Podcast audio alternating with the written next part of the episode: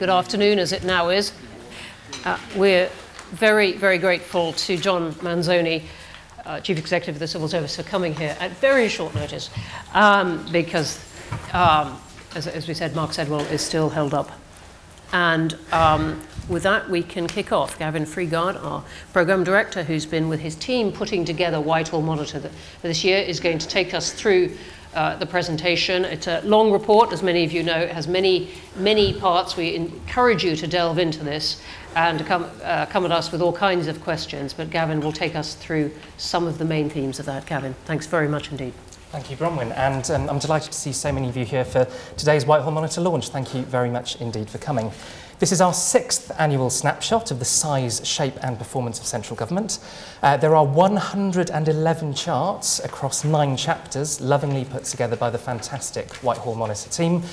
Don't worry, I'm not about to run through all 111 charts in the next 10 minutes. That would be five and a half seconds per chart. Um, but I'll let you take a look uh, on the website and delve into much more detail. What I will do is just give you a very general overview of some of the key themes of this year's report. With two months to go until we are due to exit the European Union, political divisions have impeded preparations for Brexit. The civil service has been responding to that um, by expanding, and those expansions are changing the shape of the civil service. But also, there's a lot of other day to day business of government that still matters, and we mustn't let um, everything else distract us from it. So, let's start with Brexit. Brexit has been described by a number of senior public servants as the most challenging peacetime task the civil service has ever faced. And one of the reasons that it's so challenging is the tight timetable in which it's likely to happen. Now, behind me, you can see the time taken over various significant projects. You can see that we had nearly 12 years for automatic enrolment into pensions and preparations for the 2012 London Olympics. The Brexit transition period, assuming that we leave with a deal, is much shorter than that. Um, even with a possible extension, there's an awful lot to get done in that time, changing the shape of government and adapting to a new role in the world. So this was going to be a large challenge anyway, given those tight timelines. But the political situation has made it even more challenging. A minority government, finds it much more difficult to get legislation through Parliament. Only five of the expected bills needed for Brexit have so far made it through to royal assent, so we could be in for quite a legislative rush over the next few weeks and months. But one of the biggest political complications has been what's happened with ministerial turnover. Ministerial turnover can cause severe disruption to departments. Departments have to adapt to new styles and priorities. Ministers have to grasp challenging new briefs quickly. Now, what you can see behind me is a chart of a particular type of ministerial turnover.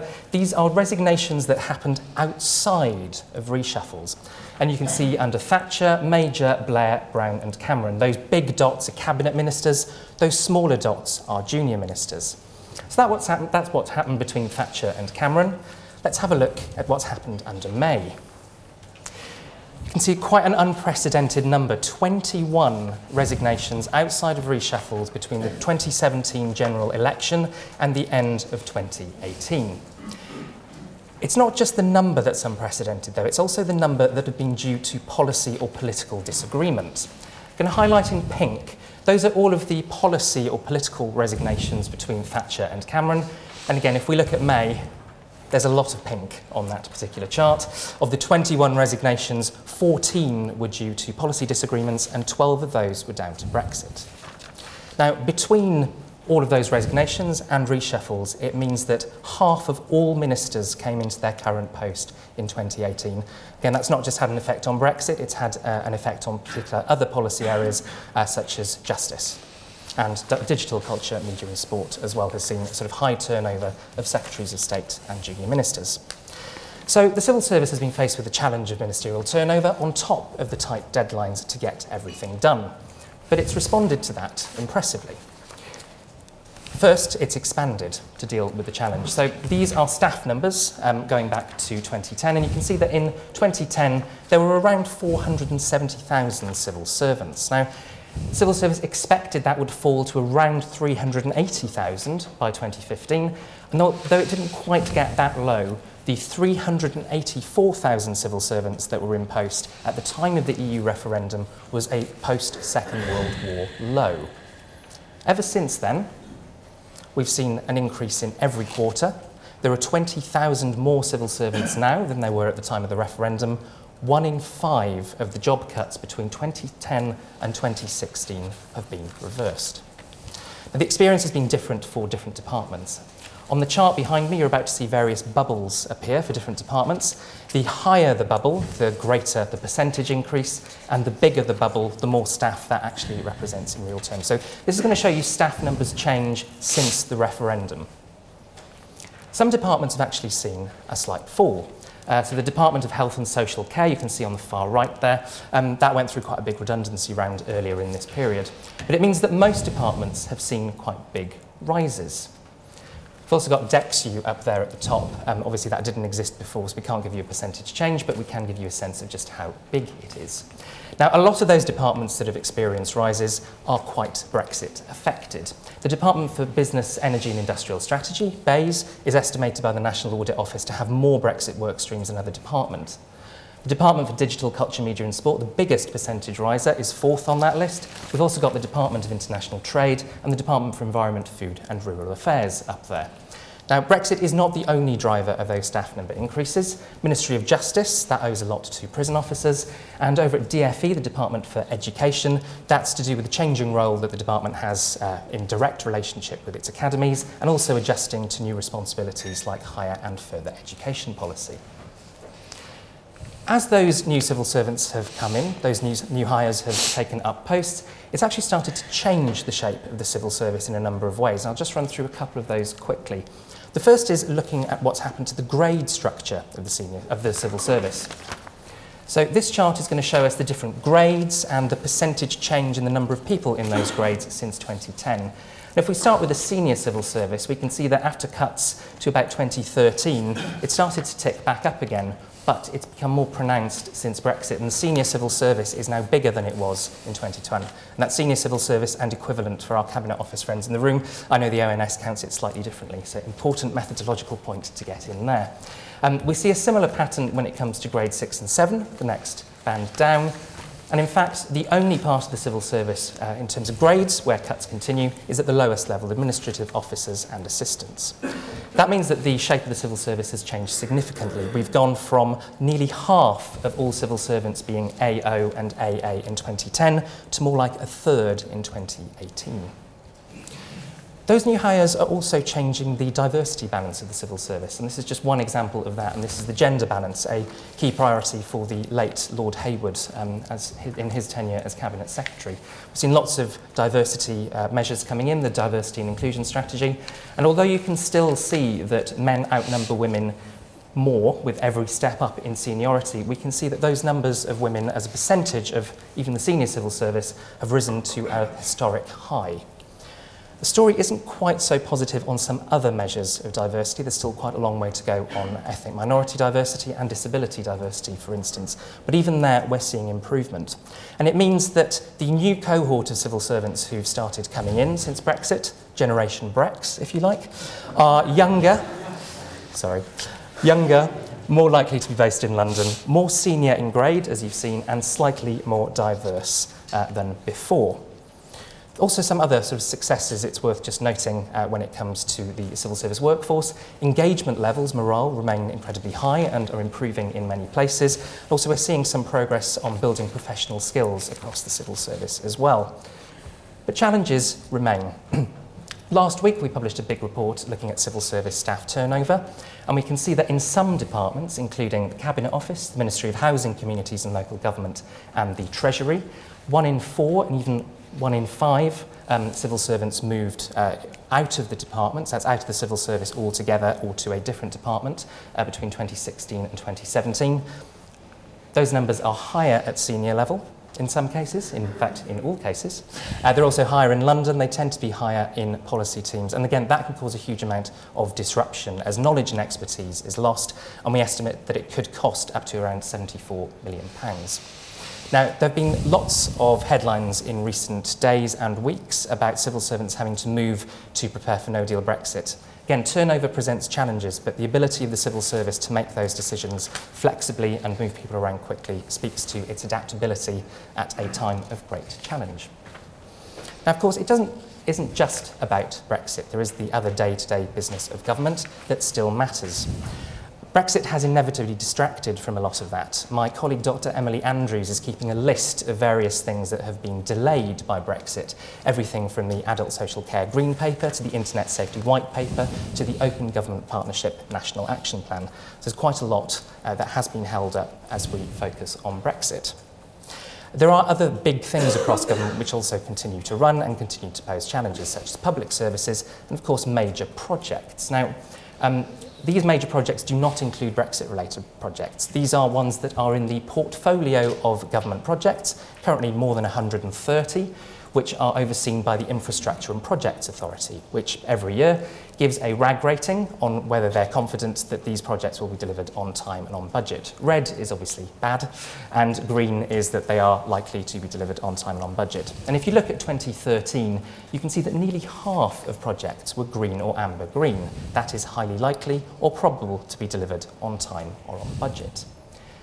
In 2018, that fell to more like a fifth, and the percentage of projects that were red or amber red has also doubled in that time. Now, there are a number of reasons um, for this. The IPA has been admirably honest in saying that it um, would like to see fewer red and amber red projects. It's doing a lot to develop project capability across the civil service, and that in itself might mean that more honest ratings are coming to bear on these projects. But again, these are huge projects, everything from universal credit to high speed 2 to big military capability projects. um, these are going to continue to challenge government. New projects entering the portfolio are, portfolio are also more likely to be complex by their very nature. There are other big things that government is doing, uh, not least digital government. Um, this chart is showing you 789 digital services which now exist across government. Four departments and their public bodies account for more than half of those. The Department for Business, Energy and Industrial Strategy, the Department for Environment, Food and Rural Affairs, the Department of Health and Social Care and the Department for Transport. And all of those um, include everything from registering for a new passport or driving license to being able to sign up for flood alerts to tell you when you might need to vacate your property. That 789 is up from around 25 exemplar projects um, that the early uh, Government Digital Service conducted. Um, so that's quite a large increase. Now, again, challenges remain around digital government. The Science and Technology Select Committee is currently inquiring into uh, digital government and the role of the Government Digital Service, and some of the more ambitious uh, reforms undertaken. Government is a platform, so the idea that you build certain things once that can be used across various different services has a much more mixed picture. The Verify uh, sort of identity checking service um, is a case in point, and we go into much more detail on that in our report. So, in conclusion, uh, political divisions have made preparing for Brexit more difficult. The civil service has been adapting to Brexit largely through um, em employing more people, uh, which has led to a change in the composition of the civil service. And inevitably, there have been distractions from the day to day business of government, but there are still considerable challenges, and those are considerably important things that we should not forget. Now, as I said, um, that is a very, very quick overview of everything in the report. That is, a very, that is another very short overview of everything in the report. Those are all 111 charts. Um, again, I'm not going to zoom in on all of them, um, but if you do go to our website, uh, you will be able to look at those 111 charts and the nine chapters which give you much more detail on ministers, the civil service, finances, public spending, legislation, major projects, digital, communications and transparency, and performance. So everything from permanent secretary career paths to which departments are surprisingly big on LinkedIn. So I'll, I'll commend the rest of the report to you. Enjoy reading. Thank you very much.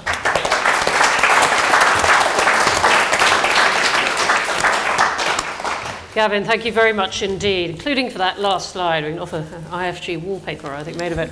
Um, thanks very much. I'm going to fire some questions at you later. But um, John Manzoni, thank you again very much for joining us in this annual event to launch what the Whitehall Monitor team has, has been doing. How do, you, how do you set the priorities for the civil service? Um, given everything that we know is going on and what Gavin has just described about this slate of work? Uh, I think, it, I mean, it, um, first point I'd say is it becomes increasingly important to set the priorities mm. of the civil service because I've said consistently that we've been trying to do too much. Mm. Uh, and we're certainly trying to do too much if we try and add on Brexit. So, so I would, I mean, if I just think through what's important right now, uh, uh, right in front of us is, of course, delivering a good Brexit. Uh, take your pick as to what that looks like, but delivering a good one, um, uh, it, I think it remains very, very important. And of course, the civil service has been preparing uh, for the worst. We might be hoping for the best, but we've been preparing a number of scenarios. So, number one, I think, uh, good Brexit. Um, uh, Number two, and many of the things in the report uh, this year emphasize, I think, many of the changes that we have been attempting to implement. Uh, the, the implementation of you know, more collaborative work across the civil service, cross-cutting structures, the functions, professional, professionalisation in a number of dimensions, all of those things uh, uh, come absolutely to the fore in the current context because Brexit is one of those events that um, uh, that is a complex policy problem and uh, a delivery problem to a set time frame. So we have to bring all of that together. So, so the next thing for me, as I think about priorities, is, is um, how do I use, how do we use in the civil service this moment to accelerate those changes as opposed to displace those changes? Because, quite frankly, uh, those changes are absolutely required to, to implement a successful Brexit. Um, and then, as indeed uh, uh, Gavin mentioned, there are, of course, the, the other priorities of government's agenda, uh, which are necessarily being displaced pro tem. But um, uh, uh, one, one of the interest, you know, one of the accelerations is to is to engage the system now in in actually the, the first conversation since I've been in government, uh, genuinely about actually what is not going to get done. So the beginning of a process of prioritization, a sensible prioritization. You can't not not get done, but move to the right. Uh, I, I think you know that. Um, uh, how, how do we balance what is pressing and urgent, uh, and then make some space? for the other things that are happening. I mean, we have got the long-term plan going on. We have got the MOD. Uh, we have got prisons, and you know, we have to continue delivering all of the services. So all of those things have to, to do. And then in the middle of all of that, uh, let's remember the staff. The civil service is a remarkably hard-working, hard-working place. Um, uh, you know, it isn't, uh, uh, it, and, and it is being put through an extraordinary, an extraordinary uh, set of tasks right now, and therefore I think uh, the well-being of our 400,000 odd people uh, really matters, and, and the closer you get to the centre, perhaps the more complex and difficult that becomes. But it is an issue that we have to take care of at this particular moment. So, if, if you know, th those are, if you like, three or four things that I think become important for us. Thanks very much for that. You said some time ago, a couple of years ago, I think that the civil service is doing 30% too much. Much quoted remark. I'm not clear how formally you meant it at the time. But do you still feel it's doing too much or being asked to do too much by a big, a big um, chunk? It, only the first bit of the sentence was quoted. I said it was doing 30% too much to do it all well. Um, uh, and I still feel that it does too much to do it well because the because you're this, it's just too thinly spread. Uh, so and, and hence my my focus on prioritization and you know and the truth is and you know these projects that uh, that was on that chart you know these I mean these are complicated things. Uh, they're all complicated things. Um, uh, and you know, if you look at infrastructure, we're actually as good in this country at building infrastructure as any other country. Uh, where it gets really hard is where we're increasingly having to operate upon ourselves. Many of those major projects are transformations of how the civil service works, transformations of how services are delivered to citizens. Those transformations involve many more human beings, how you change people's work, how you rewire and replumb systems, and those always take longer than you think, and that is actually why. Um, as the characteristics of the major project portfolio changes and we get more uh, IT projects, more transformation projects, it gets harder. Mm. And that is, um, uh, y- y- you know, an, uh, an increasingly um, uh, important thing. And, they, and that is why it, that just takes up leadership bandwidth. Uh, I mean, I don't, this isn't something that's amenable to an analysis. You don't send a commission out and ask people, you know, are you doing too much? Because you can see it, the, the bandwidth is absorbed, mm. the leadership attention is absorbed, and, and everything that we do in government has to have the proper attention. So that is why I, and I continue to believe that we must continue to prioritise. Thanks for that. Gavin, one of the slides you didn't put up there, but it was in the uh, kaleidoscope at the end, is about civil service engagement, and um, which is uh, uh, always a feature of Whitehall Monitor. And, and um, your argument is that actually this shows that civil servants are remarkably cheerful.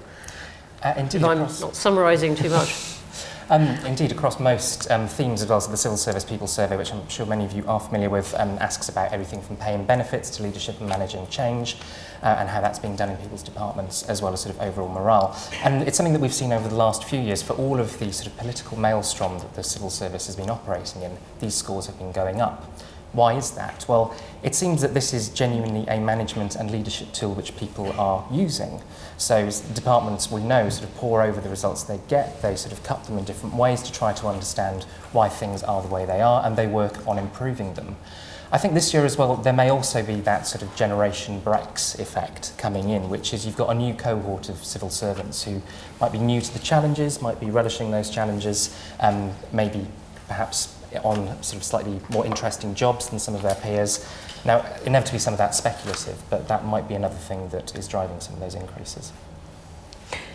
John, one of the things Gavin did put up there was the question of staff turnover in the civil service. And this is, as you know, something we put out a report last week with, uh, by T- Tom Sasse and Emma Norris on, of just how high the movement, uh, not people so much leaving the civil service, but moving between departments. And we have only partial figures for how much they then move between projects as well. But I mean, the, the, the one that leapt out was a quarter of, of people in the Treasury moving department every year. What's, what's your response to this, and what do you think the, the, the, the answers might be?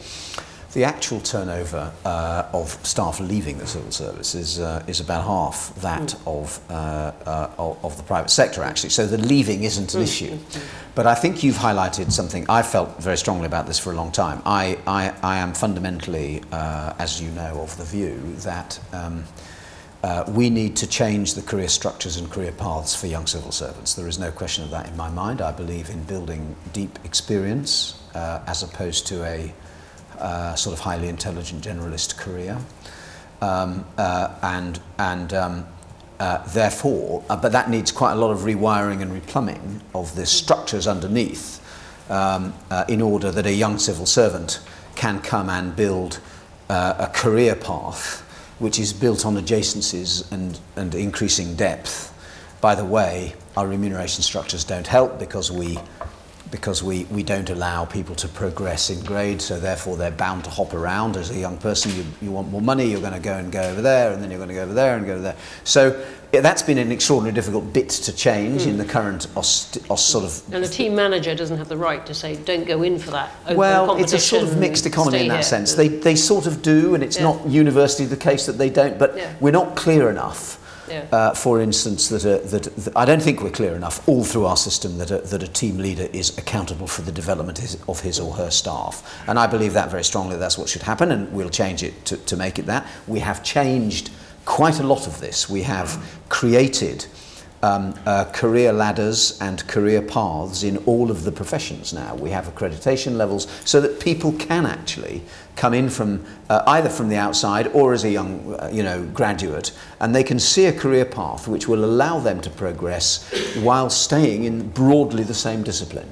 And I believe that over time, this isn't going to happen overnight, but the next generation of senior civil service leaders, I believe, will have had a different career path to the ones that we see today. And that is, that is quite deliberate. And, and, and um, it doesn't stop people sort of being generalist leaders, but it means that they have a, what I call a depth of career anchor. And they, they may have been a specialist for much longer before they. Yes, or they've done, uh, or, or they have come back to a career anchor and, and progressed in that way. And the truth is, that is how the world works. That is what the outside world looks like. It is not what the civil service looks like.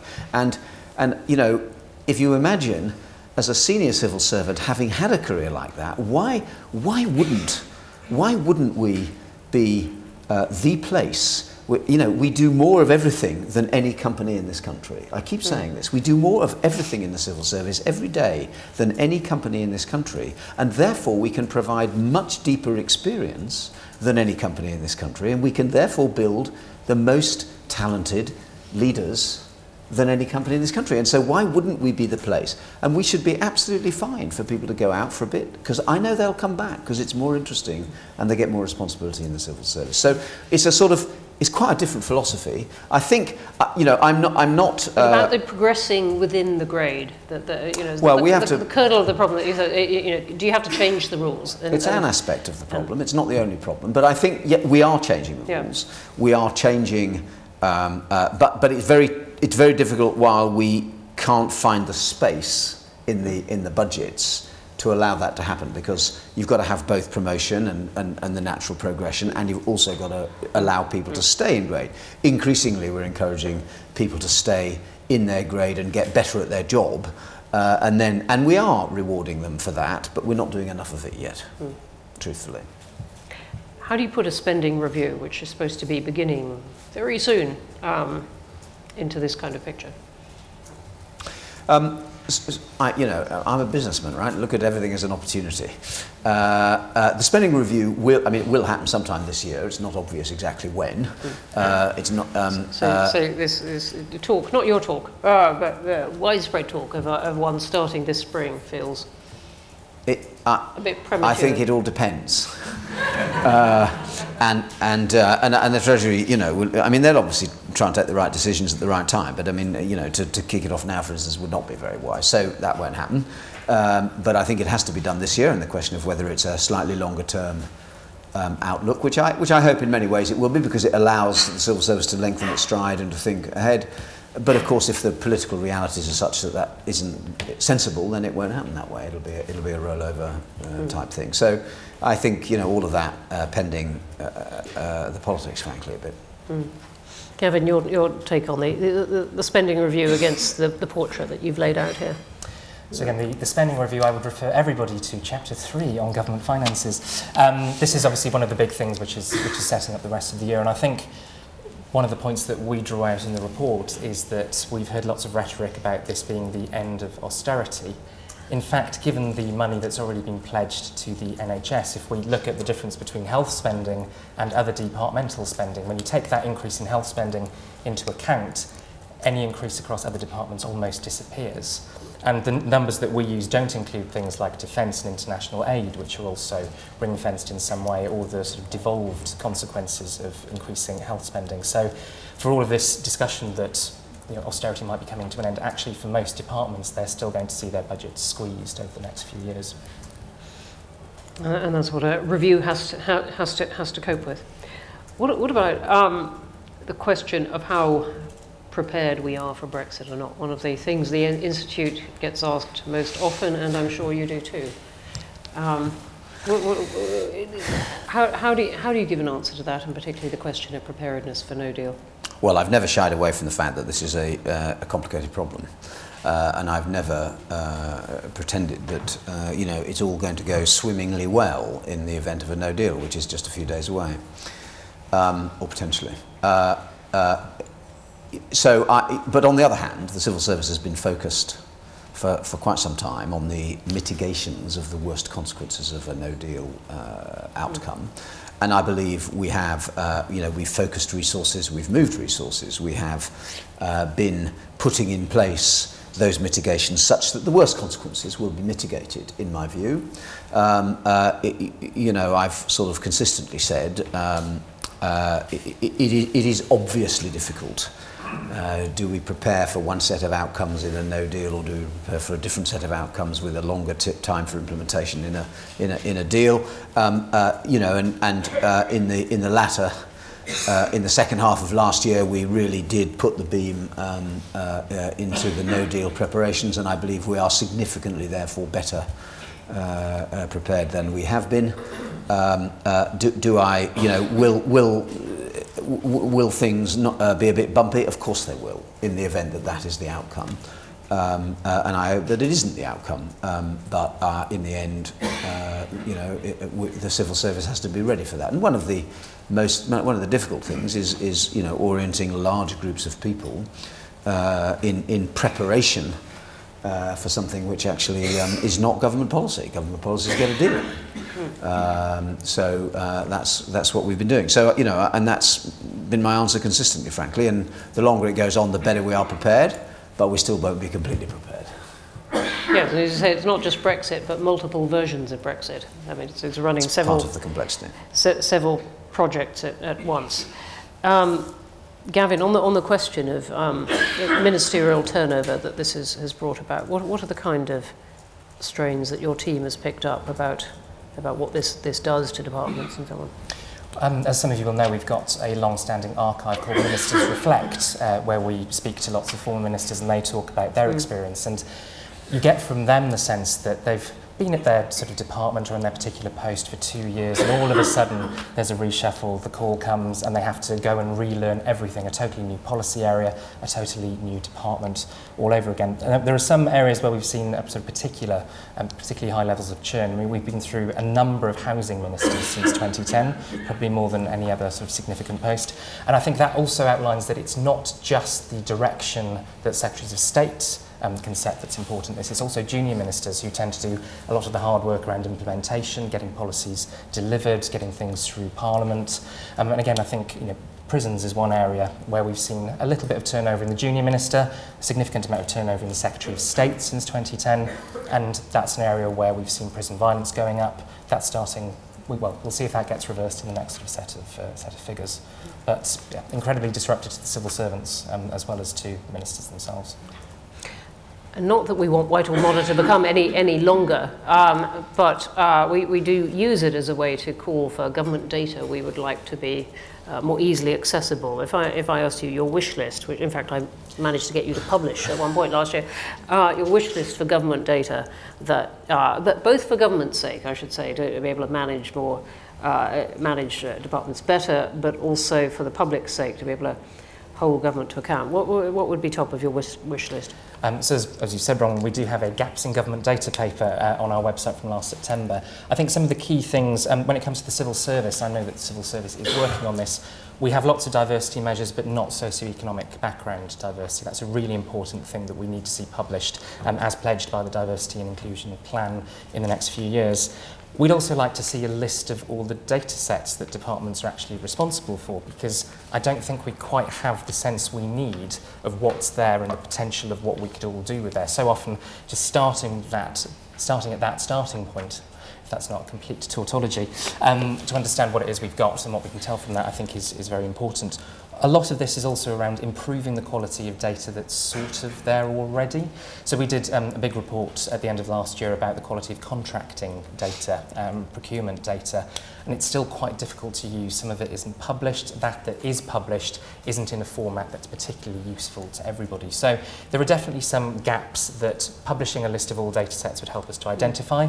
We already know some of those gaps that we'd like to see filled. And we'd like to see the sort of data published in a quality which makes it much easier for everybody across government, everybody outside of government, to put together those data sets and really sort of mm. unlock the insights that are contained within mm. them. Thanks for that. John, let me ask you just about a few of these, and then I'm going to come to questions. But um, one would be, uh, Gavin touched on the outsourcing, the contracting data. You know, you know, the government's trying to make a case, in many cases, that uh, contracting works very well. Almost impossible to get uh, data that show whether or not a contract is, is performing well. That'd be one example. Uh, two, if you, if you talk to the people in, uh, in, in Parliament who have to scrutinise uh, government accounts, departmental accounts every time they come out, they say, look, it, it's completely inconsistent year from year. New minister comes along, badges something as the green economy or something, you can't match it up with the year before. It's just not consistent. And, and then, you know, the third one, this, this is apparently arcane subject of, of single departmental plans, but something the Institute is very invested in and saying, look, we, we really um, approve of government setting out to look at the, the, the performance of, uh, of departments and um, to measure year on year and how that's going. Well, how about publishing these things? Well, let me make a couple of comments on this. The first is um, a, a data generally. And I uh, um, completely agree that we need to step up our efforts across government. Um, uh, the data is held in all sorts of different ways. Uh, you know, the same person will be held in different departmental databases with slightly different things and they don't talk to each other and sometimes they're legislatively blocked and sometimes they're just blocked and sometimes they're just different systems. So, I mean, there's any number of problems that uh, uh, as soon as you go into the data space that, that exist across government data. That, I think we, and, and despite our, I think, very good progress on digital transformations and such things, uh, which I think has been, we should be very proud of and we are continuing to drive, it is now bumping into the issues associated with data because the next piece is AI and all of the things that we could do there, which I think are of the future. So I do accept that we have to take a step now, uh, soon, and, and, and trying to reflect how to do that best across a complex system to really try to rationalize and get on top of the government data. Um, uh, and as you know, you know, we've got the Digital Economy Act, which gives us access to sharing some things which are otherwise not is not otherwise not legal. So there's lots of levers we can do to, I think, improve genera, uh, uh, uh, data generally. On your issue on contracting, um, uh, I, agree with you. Uh, uh, you know, we have we have been um, post Carillion about a year ago, doing quite a lot of work, which is now coming to I think a conclusion about how do we, you know, how do we fundamentally um, address the interface between the public and the private sector in all sorts of ways. One of which is a much clearer and agreed set of KPIs, for instance, around each contract. Mm. Now, that is n- not straightforward, and of course, we start from a very low base, so that's going to take some time, but we have a very, very clear intent that that is something that we must do and must get better, and you'll hear more about that, I think, as we, as we uh, go forward. And then on the SDPs, particularly, as you know, I have championed, in fact, introduced those and have championed them ever since. And, you know, at one level, this is really about joining the inputs to the outputs. It sort of started that basic, which weren't necessarily joined up. Bring those together. That is uh, job one. This is nothing other than a business plan.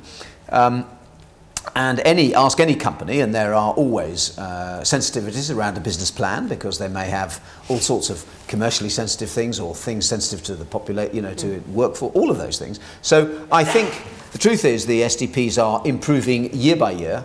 They are increasingly important for us um, because as the outputs get tougher to deliver with the given inputs, then the join up of those things and the prioritization of those things become really important. What we're doing this year is for the very first time, and I think much uh, more strongly than previous years, we're joining up the SDP process with the spending round process, mm. which actually I think will reinforce both. Mm. So I'm, I'm very encouraged by this. I recognise the continuous call for more publicity, more publicity. I think those are getting better too, the things that we put out. I was saying to you the other night, we were having this conversation in a different context. If you look at all the SDPs across the departments, it's about that thick. Um, I'm not sure you'd do with them when you looked at them, uh, uh, and therefore just sort of spewing it out in a unformatted basis I think is unhelpful. I do think though last year's were where, where we formatted them the same. Every you know there were objectives, there were performance measures. So we're beginning I think to get better, and I think the, the pressure is welcomed to keep going, mm. um, uh, uh, and I think that is a direction of travel that we must mm. respond to. Mm. I'm smiling slightly because I don't think the answer that these are too big for the world to understand or are not polished enough is going to sit easily as a final answer. No, but I might not choose to articulate all of the detail of the mm. things that go on inside a government department for the, mm. uh, because you know mm. uh, there might be all sorts of plans that workforce plans which which may not be formulated properly. Yeah.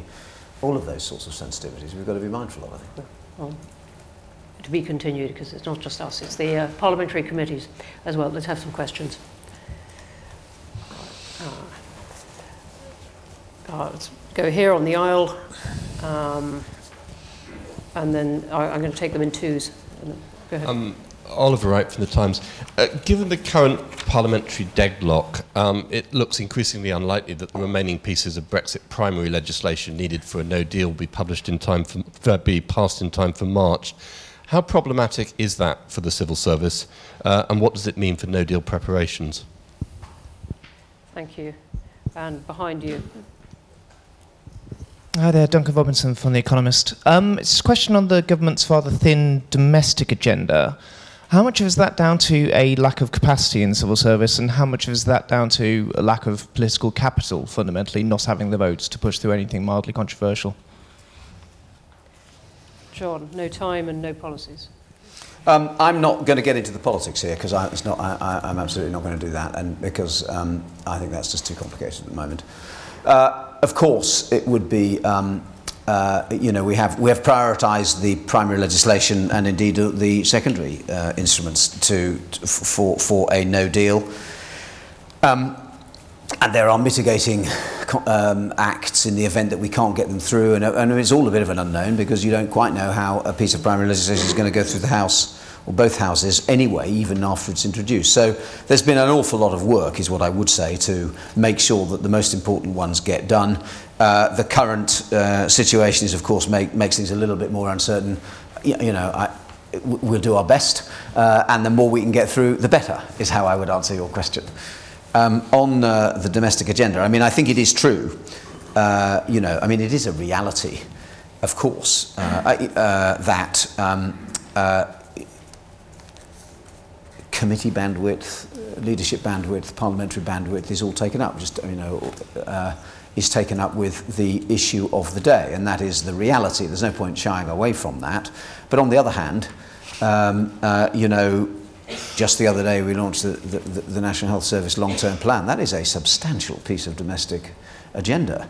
Um, uh, I don't know whether you've read it, but it is a, it is a significantly ambitious, significantly far-reaching uh, piece of work. So where I believe, um, uh, you know, the, the, the, the, the most important things are getting progressed on the domestic agenda, some things, of course, are being uh, displaced, and, and, and that is um, unfortunate, frankly, in my view, but, uh, but it is the reality. Uh, but I do think that the government is still progressing the most important, and I give you the long-term plan as a, as a great example. Substantial piece of work, actually. I mean, it's huge. Thanks for that. Uh, over here, and then uh, over by the fireplace. Uh, could, could you wait for the um, microphone, please? Yep, coming around the other way. A question for, uh, can you hear me? Yes, a question for John.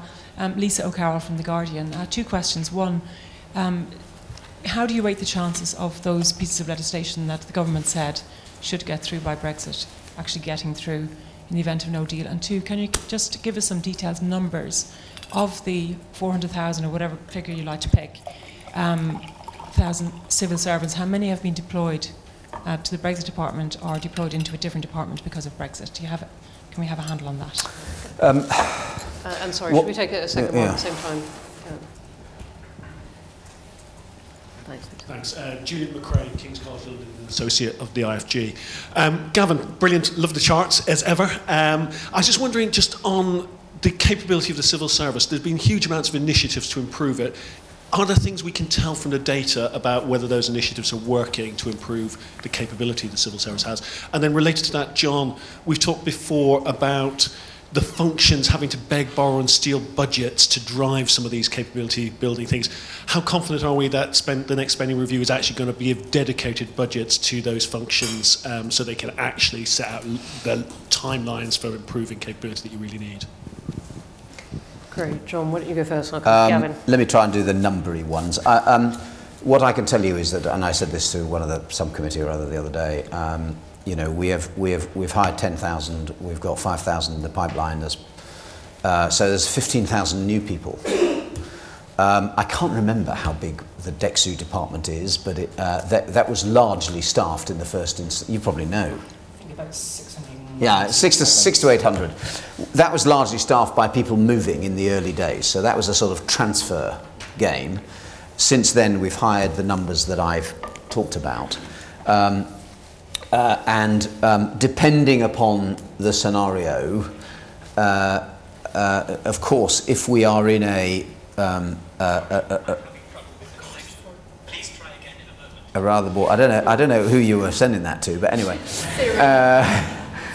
Uh, if we find ourselves in a sort of, um, you know, a, a, a, sort of crash out no deal, then we, then we have to put some operational capability into place, which is uh, a few thousand people in an operational sense. And that is largely because there will be a period of time when the system will be working sort of 24 7 and uh, in, a, in a rather more um, uh, command and control mode. So that, if you like, is, is, the, is the next focus. But um, uh, we are largely ready with that.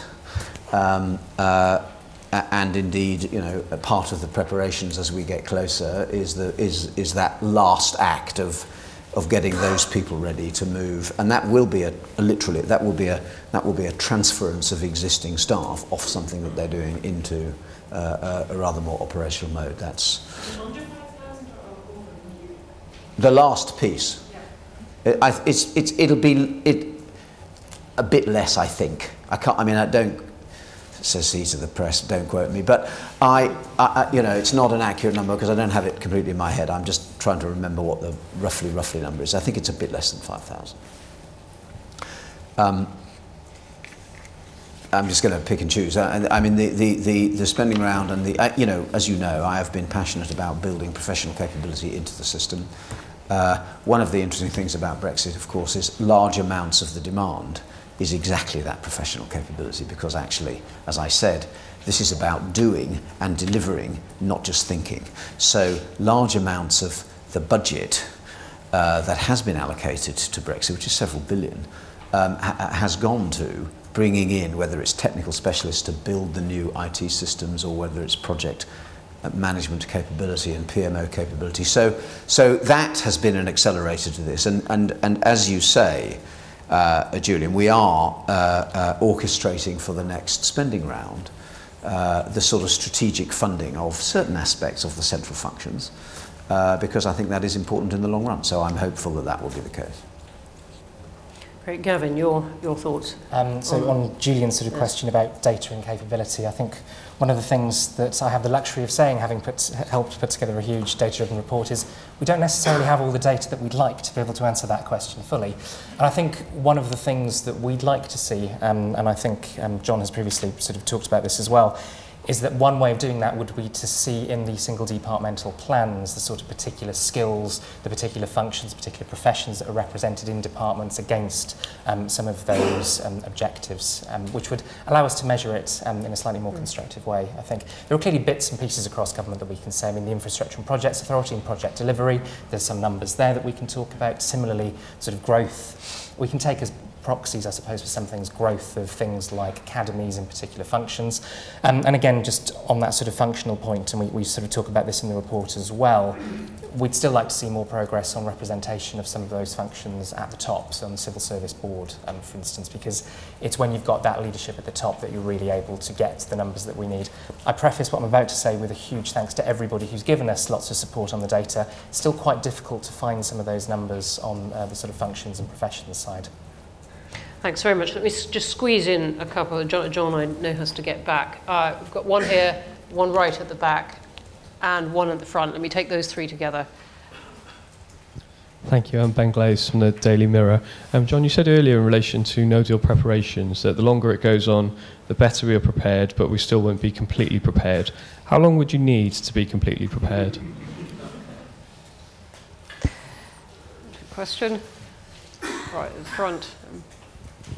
Uh, hi, John Susanna from Civil Service World. You've just been speaking about functions and you spoke at the beginning about cross-cutting work.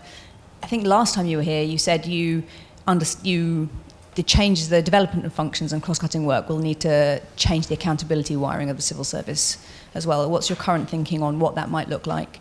Um, and Gavin, this isn't for you to answer now, but it would be interesting to see future Whitehall monitors ref- trying to record in some way who is working on cross-cutting work, what are the cross-cutting budgets, how is there data that shows us progress of that kind of agenda, as well as obviously the professions and functions data. Thanks very much. And there, there was another one. Yes, sorry, right at the. Great. Uh, Rob Whiteman from CIPFA. Can I ask you a post-Brexit question?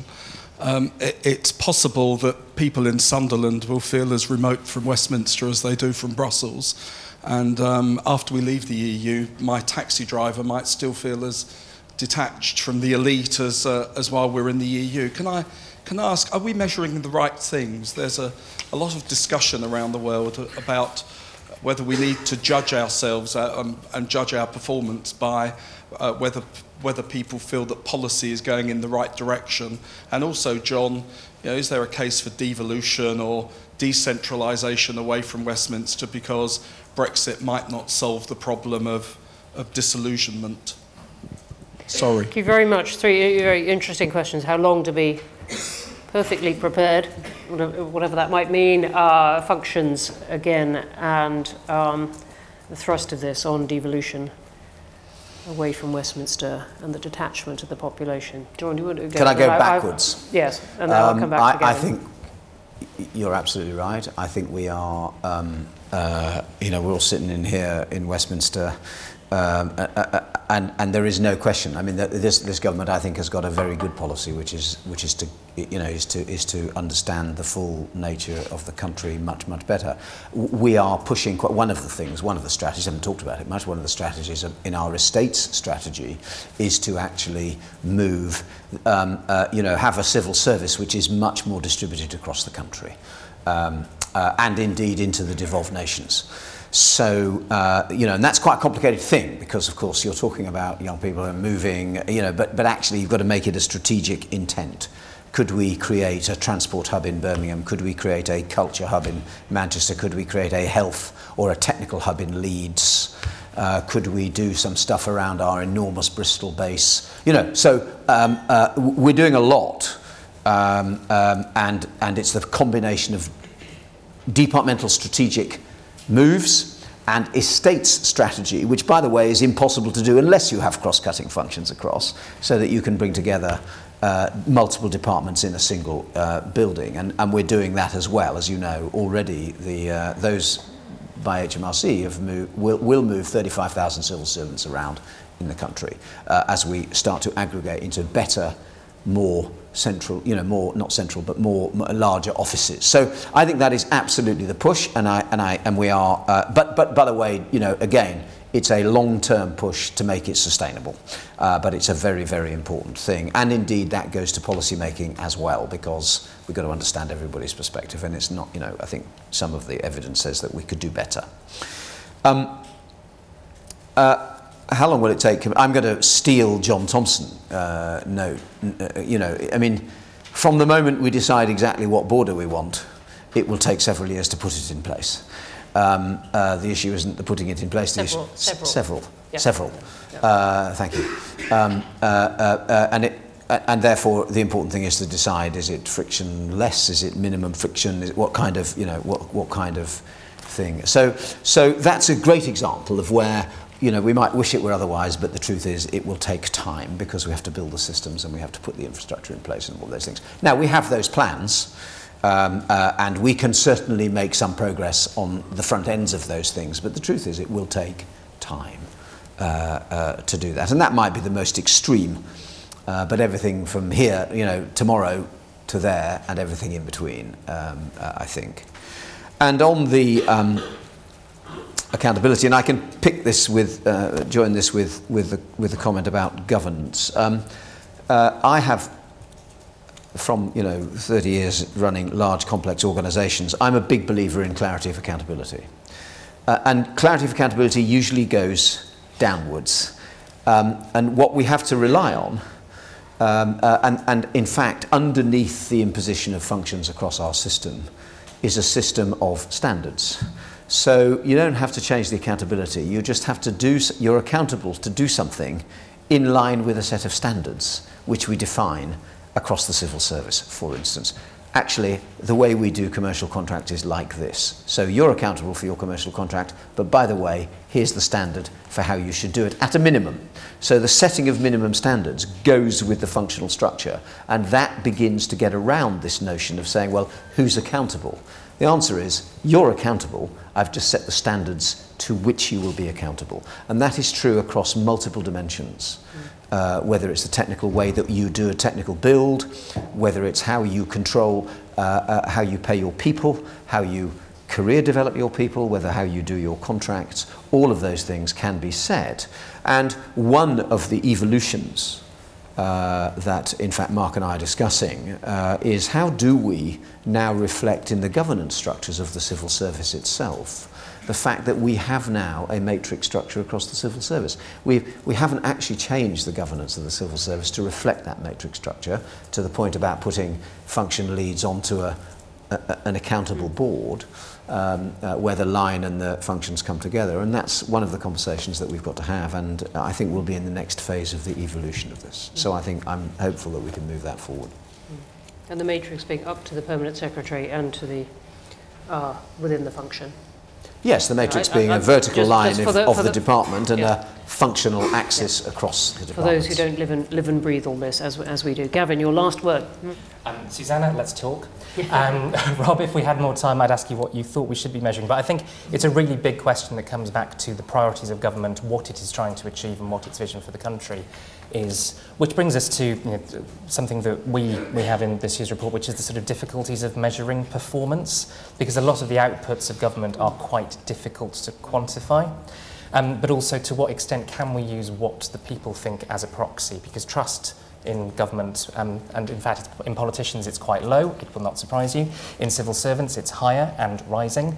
It, those are sometimes only proxies for getting at some of these sort of deeper issues. Um, but again, be very interested to talk further about what else we should be looking at. With that, we're going to have to wrap up. I'm sorry for the hands that were still still there. Gavin, thank you tremendously, and the terrific team of eight other people from the IFG who helped put this together this year. Um, terrific thanks and uh, well done for that. John Manzoni, thank you for joining us at 12 minutes' notice. Could I just say thank you yeah. for the report as Yeah. well, because I think it's, uh, it's absolutely fabulous to have IFG as a sort of critical friend, and I think this is a really useful and, uh, and helpful report, so thank you. Thank you very much indeed.